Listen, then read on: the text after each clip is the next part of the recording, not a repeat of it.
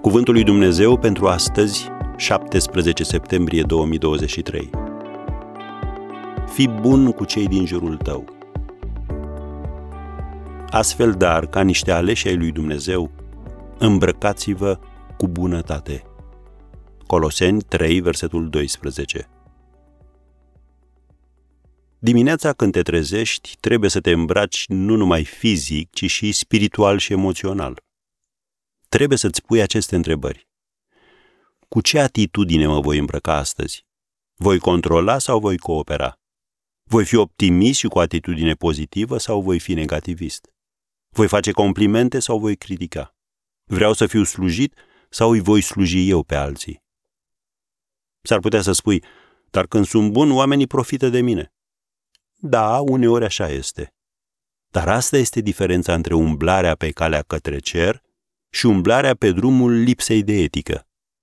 Deci pe care dorești să mergi?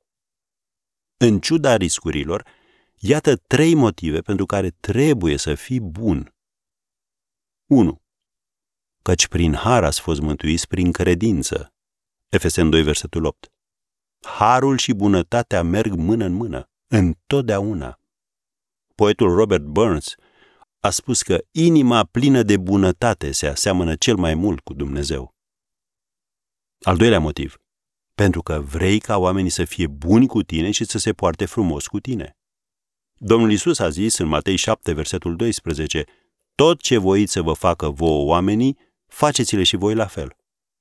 Dacă ești nepoliticos, oamenii vor fi nepoliticoși cu tine.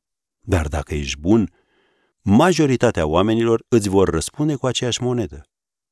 Cine urmărește neprihănirea și bunătatea, găsește viață, neprihănire și slavă. Citim în Proverbele 21, versetul 21. Și al treilea motiv pentru care să fii bun?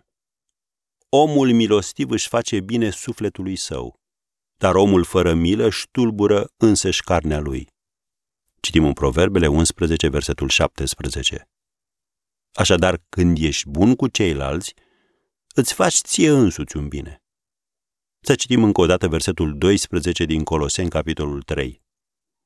Astfel, dar, ca niște aleși ai lui Dumnezeu, sfinți și prea iubiți, îmbrăcați-vă cu o inimă plină de îndurare, cu bunătate, cu smerenie, cu blândețe, cu îndelungă răbdare.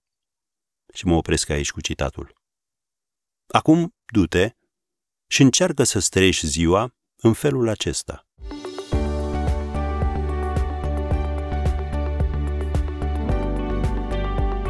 Ați ascultat Cuvântul lui Dumnezeu pentru astăzi, rubrica realizată în colaborare cu Fundația SER România.